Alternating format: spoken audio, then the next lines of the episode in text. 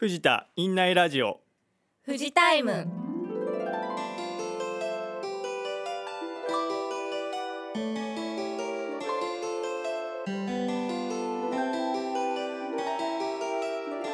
皆さんいかがお過ごしでしょうか？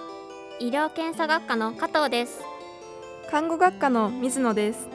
看護師の福田です。台本担当は鵜飼さんです藤田モール2階のファミリーマート前から公開収録でお届けします。さてオープニングのトークテーマは運動会の思い出です。運動会といえば秋という印象もありますが最近は残暑の厳しさや台風の心配がない春に運動会をやる学校も増えています。皆さん運動会にはどんな思い出がありますか？では私から。いきます。お願いします。はい。あの運動会体育祭。そうですね。私は運動がとても苦手でした。なのでもう運動会体育祭憂鬱で仕方がなかったで。す あのリアルにあの雨を降ってくれって思ってました。さそんな中で小学校の時の楽しみっていうのがあのお昼の時間なんですねあのレジャーシート引いてあの大きいランチボックスにあのおにぎりとか卵焼きとか唐揚げがたっぷり詰まったやつを食べるっていうのが 運動会の唯一の楽しみでした。う んいいですねでまあ中学生になると何でしょう運動だけではないくなる競技もたくさんあってその中ですごい印象的だったのは全学年男女別にあの二人三脚の十数人バージョンですかね。あの1年生の時よう転ぶんですよ。あの絶対に負傷者が出るっていうあの有名な競技でして、まあ、3年生になるともうタイムが十数秒で切るっていう 50m を十数秒で切るっていうあのよう十数秒にまあでもすごい速く走るみたいな競技があって、まあそれはちょっと楽しかったなっていう思い出がありますね水野さんはいかがですか？はい、えっと、私は運動会は割と楽しい思い出が多いんですけど あの私ちょっと一つちょっと憂鬱な思い出があってとなんかワンツーパンツって競技皆さんご存知なのかがわからないんですけどと大きなパンツをえなんか 2, 2人で履いて二人三脚のような形で走るっていうあの競技があったんです。でそれでそのまああのペアの子と一緒に用意ドンで走ってたんですけどもうゴールもてか次のバトンの手の前っていう目の前っていうところで隣のペアの子が転倒してしまって私も一緒に顔面からドーンとこけてしまって。それは痛い。苦い思い出があります福田さんはどんな思い出がありますか？僕はですねあのーとにかく目立ちたいモテたいっていう 心を持ってるので運動会これは目立つチャンスだっていう風に常に思ってまして高校3年生の時に僕の高校はですね進学校だったので体育祭って言ってもそんなに華々しくやってるわけではなくて本当に運動会をやって終わるっていう感じの高校だったんですけれどもそれじゃあ目立たない モテないって思ってしまいまして僕、えー、とこの体育祭がその団で戦う仕組みになってまして1学年8クラスあって各1クラスずつがランダムで8つの団を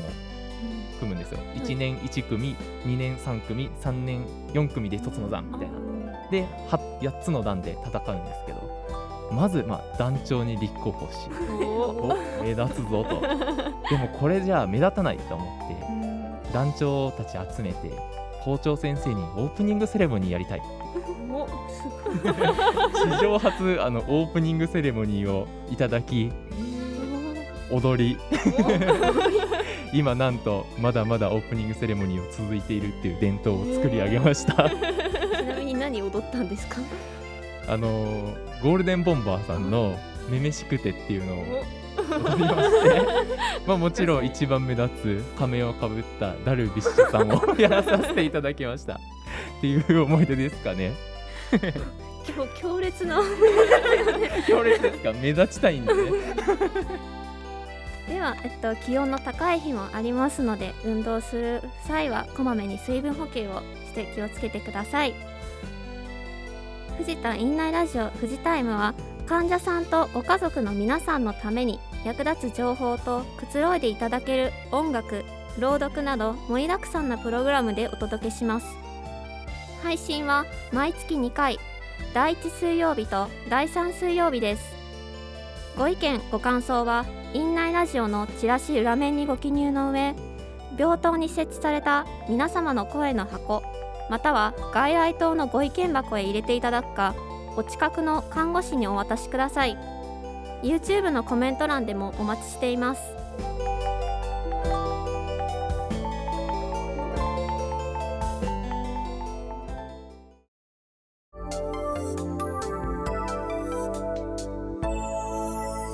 富士タイムいいこと日記。富士タイムいいこと日記は毎日の暮らしの中で嬉しかったこと素敵だなと感じたことなど身の回りのちょっといいことを集めていこうと始めた企画です。富士タイムのメンバーや皆さんから寄せられたエピソードをご紹介していきます。今回は福田さんのお話です、はい。僕の祖父の話なんですけれども昨年、えー脳梗塞をなってしまいまして、まあ、今も退院して、えー家で暮らしてるんですけどやっぱりその後遺症からかあんまり歩こうとしなくて日中椅子の上でテレビ見てたり本当に寝てるだけの生活になってしまったんです。で3日前にちょっとおじいちゃんに会いに行こうと思って実家に帰って、えー会いに行ったんですけれども、まあ、1時間ぐらい話してじゃあそろそろおじいちゃん帰るねって言ったらいつも全然歩こうとしないおじいちゃんが「おじゃあ見送るわ」って言ったんで「え？っ?」てな思ってまあでも帰ろうと思ったんですけどそしたらおじいちゃん自分で立ち上がって玄関まで、まあ、ゆっくりですけど見送ってくれたっていうのがあったんで歩けたって思って ちょっと幸せな気分になりました。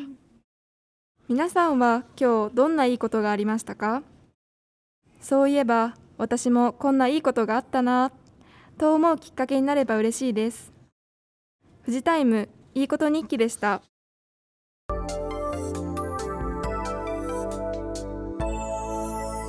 富士タイムお便りコーナー。このコーナーでは皆さんからいただいたお便りをご紹介します。まずは三きらいさん。3月に入院されていた90代の方です。俳句作品を送ってくださいました。退院はいつか啓蟄は今日ぞ。春うららと言えぬかゆ前丸2日。三きらいさんありがとうございます。啓蟄とは土の中で冬ごもりしていた虫が春の暖かさを感じて穴から出てくる頃を言います。暦では3月6日頃です。今日は冬ごもりしていた虫も土から出てくる春の日。私はまだ病院でおかゆを食べている。退院してうららかな春を感じられる日はいつだろうか。という気持ちが込められているのかなと思いました。ペンネームの三嫌いはつる性の植物で小さな赤い実をつけます。クリスマスやお正月の飾りにもよく使われています。漢字では山から帰って来ると書きましてその由来は山で病気になった人がこの実を毒消しとして利用し元気に山から帰ってきたことだそうです。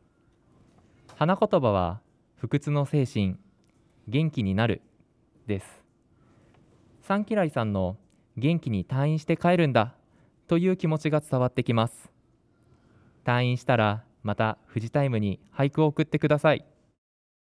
続いて2つ目のお便りです。夢赤さんより第79回の放送へコメントをいただきました。初めてラジオを聞きました。親が病院にお世話になったことがきっかけでフジタイムさんを知りました。今後も視聴させていただきたいと思います。夢赤さんありがとうございます。患者さんのご家族にも聞いていただけるのは嬉しいですね。そうですね。お便りの数も増えてきましたね。では3つ目のお便りです。クリキントンさんからいただきました。第78回の放送で私のコメントを紹介していただきありがとうございました。子宮筋腫の手術をしてから1ヶ月半が経ちました。以前はひどかった症状も良くなり何年も飲み続けていた薬も飲まなくてよくなりました。手術を受けてよかったです。西尾先生看護師さん治療に関わってくださった皆様本当にありがとうございました。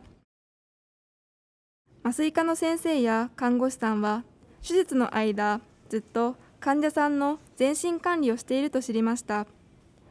長い時間なので大変ですよね。皆さんとてもかっこよかったし優しかったです。こういうお仕事があると知ることができてよかったです。すっかりファンになりました。クリキントンさんありがとうございました。クリキントンさんは手術を受けたことがきっかけでロボット支援手術や麻酔に興味が湧き YouTube の解説動画を見るようになったそうです。看護師あるあるを再現した芸人さんの動画も好きだそうですよ。退院した患者さんが元気にされているのを聞くと嬉しいですね。私たちも元気もらえますね。たくさんのお便りありがとうございました。フジタイムお便りコーナーでした。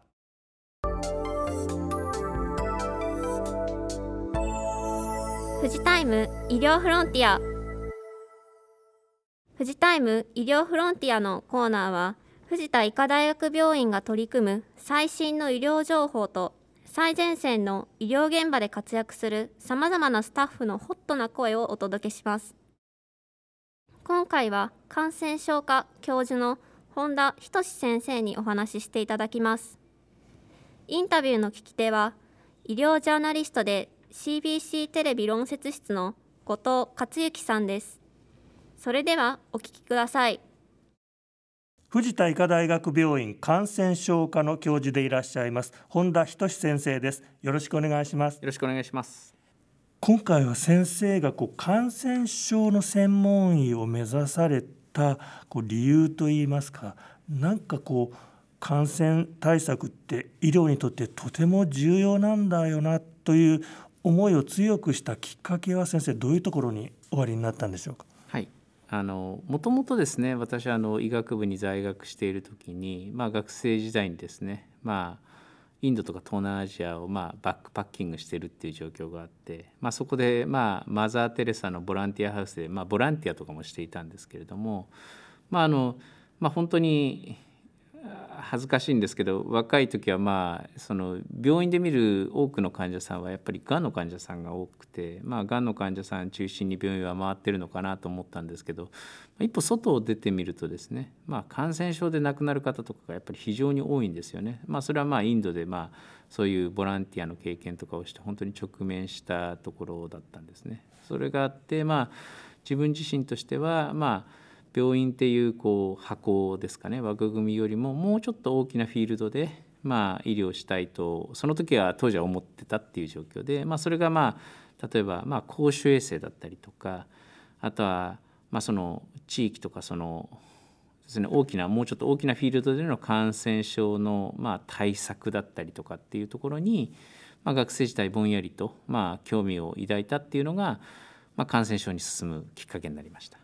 あのまあ、人類の歴史を振り返ってみてもこう社会の中で、えー、こう感染症によって多くの人が命を奪われていく状態を見てさまざまなこう医学の進歩とか研究が進んでいく。まさにこう感染症と人間っていうのはこう非常に医学の進歩にとって切っても切り離せない歴史があったような思いがするんですけどその辺りやはり世界全体地球規模で人々の幸せを願うんであればやっぱり感染症との戦いっていうのは避けて通れないというようなイメージを先生がお感じになったということでしょうか？そうですね。あのおっしゃる通りそのじゃあ世界の方々ですね。世界レベルではどんな疾患がどんな病気がこう人間にこう負荷となってるかっていうのを考えた時にはもう一番多いのはやっぱりマラリアなんですよね。マラリアとかあとはまあ結核ですね。はいですね、これはまあもう世界的にもう大きな問題としてあの認識されている感染症です。そしてあとはまあ HIV 感染症ですよね。HIV 感染症はまあマラリア結核に比べるとその感染している人の数は少ないんですけれどもそれでも今いまだに治癒できない感染症としてそしてさらにこう相手から相手にあの感染がこう、まあ、伝播するっていう形ですよね伝播するっていう形で非常にこう注目度は今でも高い感染症っていう形です。でそこに加えて今薬剤耐性菌の話があるんですよね。抗菌薬耐性の薬剤耐性菌でまあ今そのイギリスとかのレポートですと、まあ、2050年ぐらいには今のままいくとですね1年間に薬剤耐性菌で関連して亡くなる方が、まあ、年間約世界で1000万人1年に1000万人ぐらい亡くなるんじゃないかと、それはまあがんの死亡者数とかを超えていくんじゃないかっていうことが言われているっていう状況なんですね。なので本当にもう感染症との対峙がない状況で医療を進めることは、まあ、今後さらにまあ難しくなっていくんじゃないかなと思います。さまざまな感染症はこう医学研究の進歩によって、えー、克服したり、えー、抑え込んだり、えー、人類の方がですねなんとなく勝ってきたのかなと思ってたんですけれどもその人類の医学の進歩がまた新たなその薬剤耐性の問題を生んだり、まあ、なんかいたちごっこのような気もするんですがこれからやっぱり感染症との戦いっていうのは医学研究の分野にとって永遠に続くかなという気もしてきちゃうんですけど先生はどのように展望されますか？そうですね、まあ、例えばあの抗菌薬の開発に目を向けますと、まあ、実はもう1990年以降ですね。抗菌薬、まあ、新しい抗菌薬出てるんですけどこれってどちらかというと既存の抗菌薬を少し一部こう変換して新しい抗菌薬ができてるんですね。でほとんどその新しいメカニズム新しいメカニズムでまあ、細菌をこうきちんとこう治療できる抗菌薬の開発っていうのはほとんど実はされてないんですよ。なのでその間にでも他の医療ですよねたくさんのこう、まあ、例えばペースメーカーとかを入れている患者さんが増えたりとかもうおそらくまあ30年前40年前であったらばその病気は治癒できないとかその状況を改善できないような病態がいろんなデバイスですねいろんな機材とかがこう上手にこう手術とかで入ったりすることによって患者さんの寿命がまあ伸びている状況があるんですよね。なのでただまあ寿命が伸びると当然あの患者さんがご高齢になったりとか基礎疾患たくさん、まあ、その間にまた生じちゃったりっていう状況になるのでそのまあそうですねなんか皮肉なことになんか医療の進歩はすごく進んでるんですけれどもまあ感染症領域における医療の進歩は必ずしもそのスピードと同じスピードでまああの何ですかね進化しているっていう状況がないっていうのが、まあ、今の現状なんじゃないかと思います。ペニシリンが発明されたあるいは開発された時の世界のこうインパクトのようなものは今なかなか生じにくい状況なんでしょうそうですね。あの抗菌薬は本当 20, 20世紀のあのおそらく最もあの素晴らしい発明の一つだったと思うんですけれども、まあ、その中でですよねさらに次のステップのエポックメイキングな、まあ、抗菌薬に準ずるようなあの薬剤の開発とかっていうのが、まあ、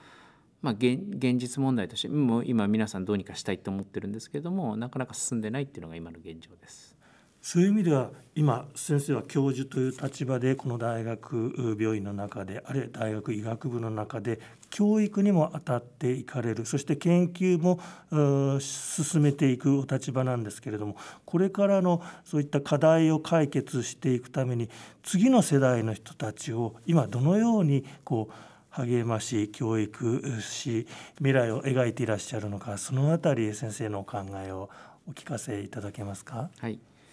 まあ、あの感染症医ってやっぱりちょっとこう地味ですよね。あの循環器の先生とかやっぱり消化器の先生っていうとたくさんこうなんですかねいろんな胃カメラ使ったりとか心臓のカテーテル検査したりとかってこうやっぱ花形ですよ。あの花形の医療なんですね。感染症医はデータをちまちま集めて患者さんのベッドサイドに行ってこう診察だけが武器みたいな感じなので、まあ、ちょっとこう地味なところがあるんですけれどもまあ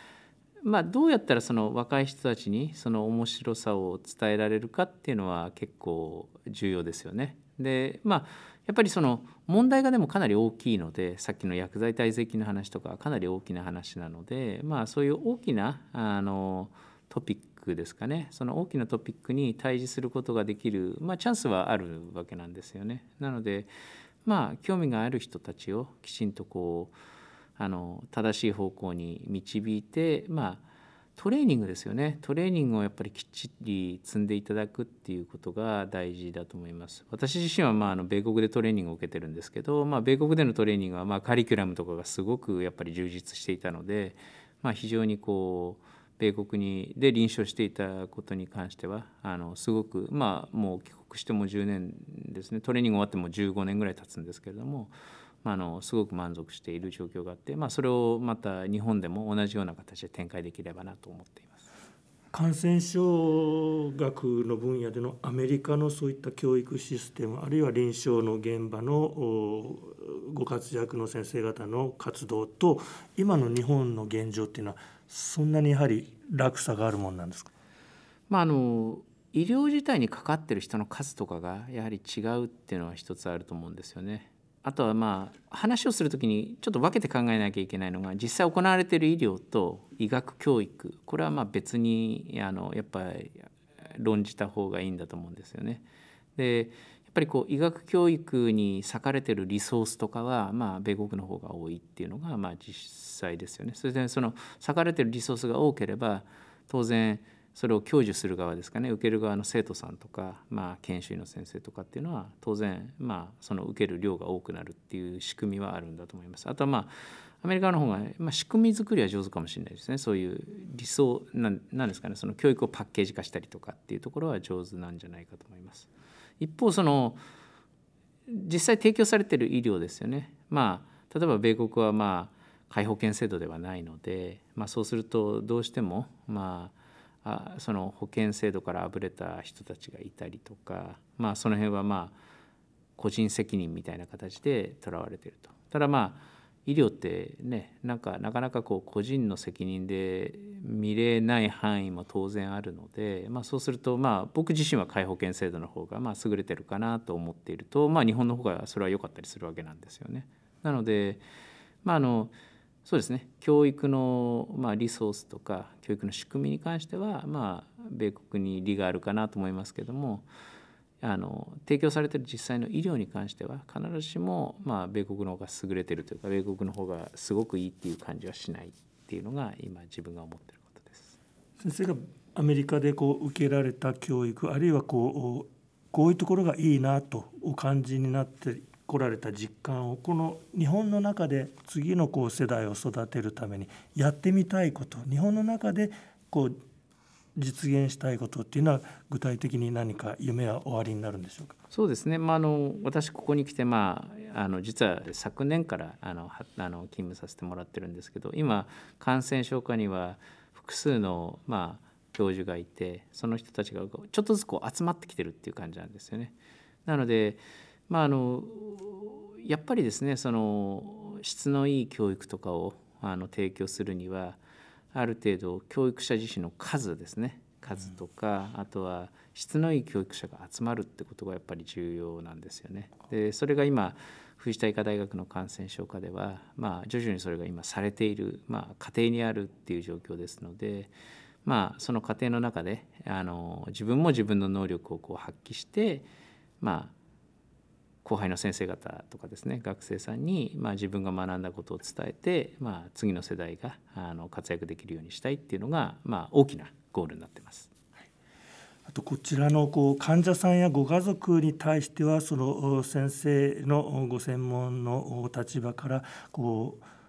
伝えておきたいことあるいは知っていただきたいことあるいはこうこういう思いを患者さんやご家族と共有したいっていうポイントがありましたら最後に教えてください。はい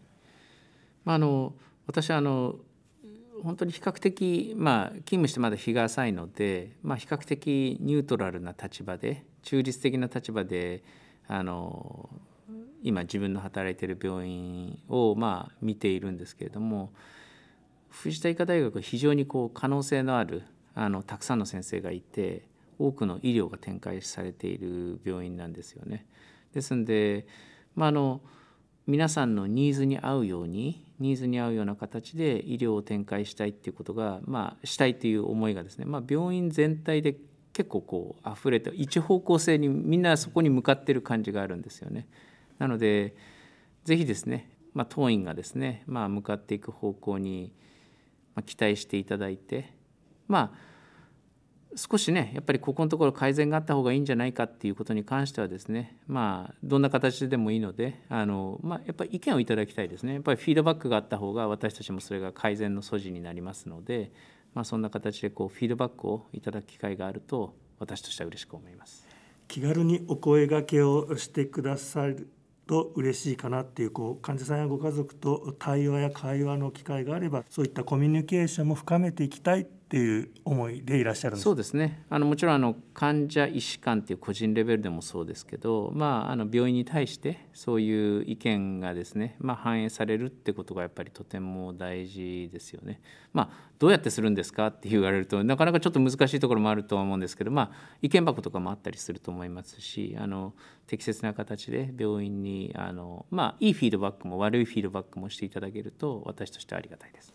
あと患者さんやご家族のこう医療チームの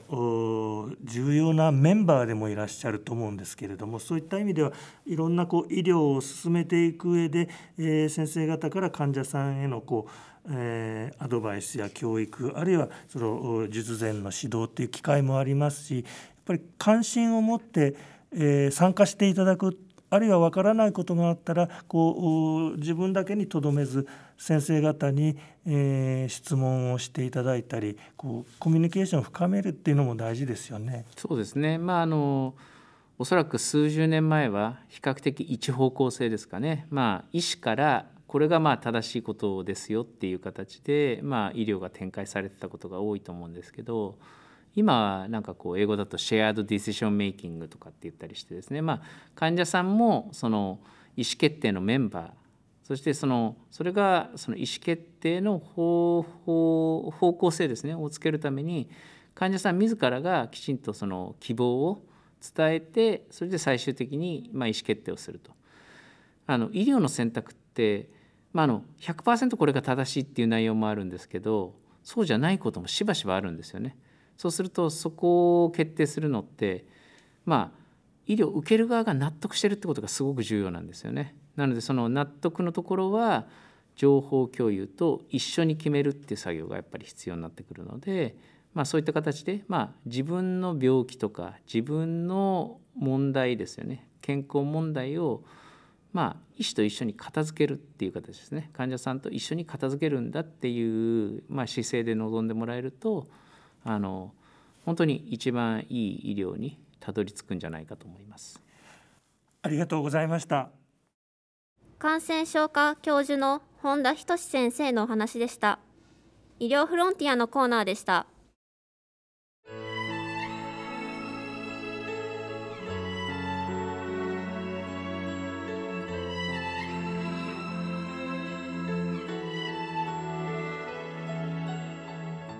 今回のフジタイムいかがでしたか？エンディングのトークテーマは父の日です。今年は6月18日日曜日が父の日です。皆さん父の日はどうしていますか？それでは福田さんどうしていらっしゃいますか？やっぱり父の日もプレゼントをいつもありがとうっていう気持ちで渡してるんです、まあ、これで終わりでいいんですけれどもここにちょこっと意見を言ってくるのが僕のお母さんで。お母さん お母さんからするとやっぱり愛では負けたくないんでしょうね。あ あんたお父さんにいくらのプレゼントあげたの？って聞いてくるんですよ。2年前ぐらいに父ゴルフが好きなのでゴルフのウェアをあげたんです。結構高価なものだったので母のプレゼントの金額を上回ってしまったんですあらあら。その瞬間に「私より高いじゃん!」って言われてしまいましてそれ以降母よりもプレゼントの額は少し低くしております。っていうエピソードです。えーとそしたら水野さんどうですか？はい。えっと私は本当に最近ちょっと父と些細なことでちょっと言い合ってしまったりとか喧嘩をしてしまったりとか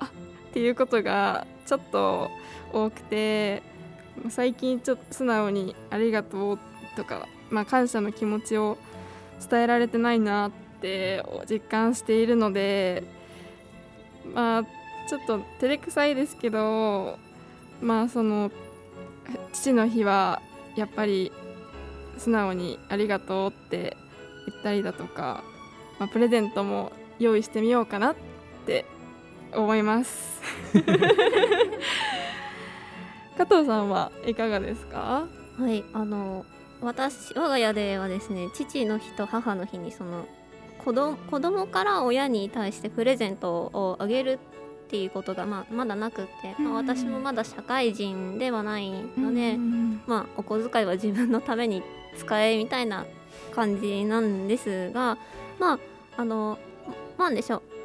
毎日その感謝の言葉っていうのを述べる習慣っていうのが、うん。あのありまして私も含めて兄弟全員そのほんとちょっとしたことで「ご飯ありがとう」とかうん。ほぼ毎日うん言うっていうのがもう習慣づいてて、まあ、改めて父の日とかその前回の収録で言うと母の日もそうなんですけど、まあ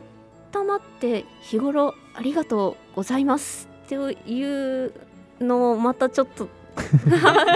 日頃言ってるので改まって言うっていうのがちょっとは 逆に恥ずかしいなとは思ってしまいます。とちなみにあまり知られていないかもしれませんが父の日に贈る花は黄色いバラだそうです。母の日だと赤いカーネーションが定番ですよね,、そう改まって感謝を伝えるのは照れくさい。という方はさりげなく黄色いバラを飾っておくのはいかがでしょうか？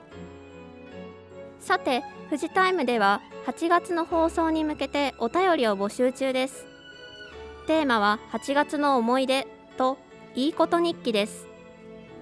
8月にまつわる思い出や最近あったいいことなどを教えてください。院内ラジオのチラシ裏面にあるアンケート欄にご記入の上病棟に設置されている皆様の声の箱または外来棟のご意見箱へ入れていただくかお近くの看護師にお渡しください。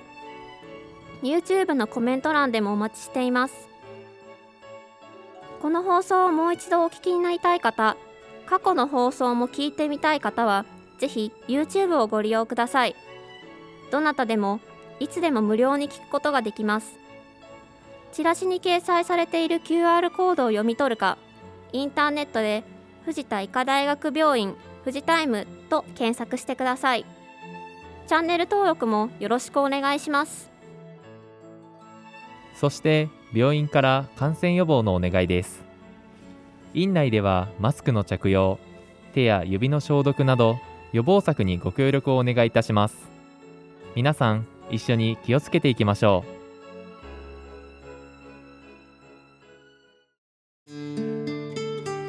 フジタイム今回はこれで失礼いたします。それではまた次回。お楽しみに。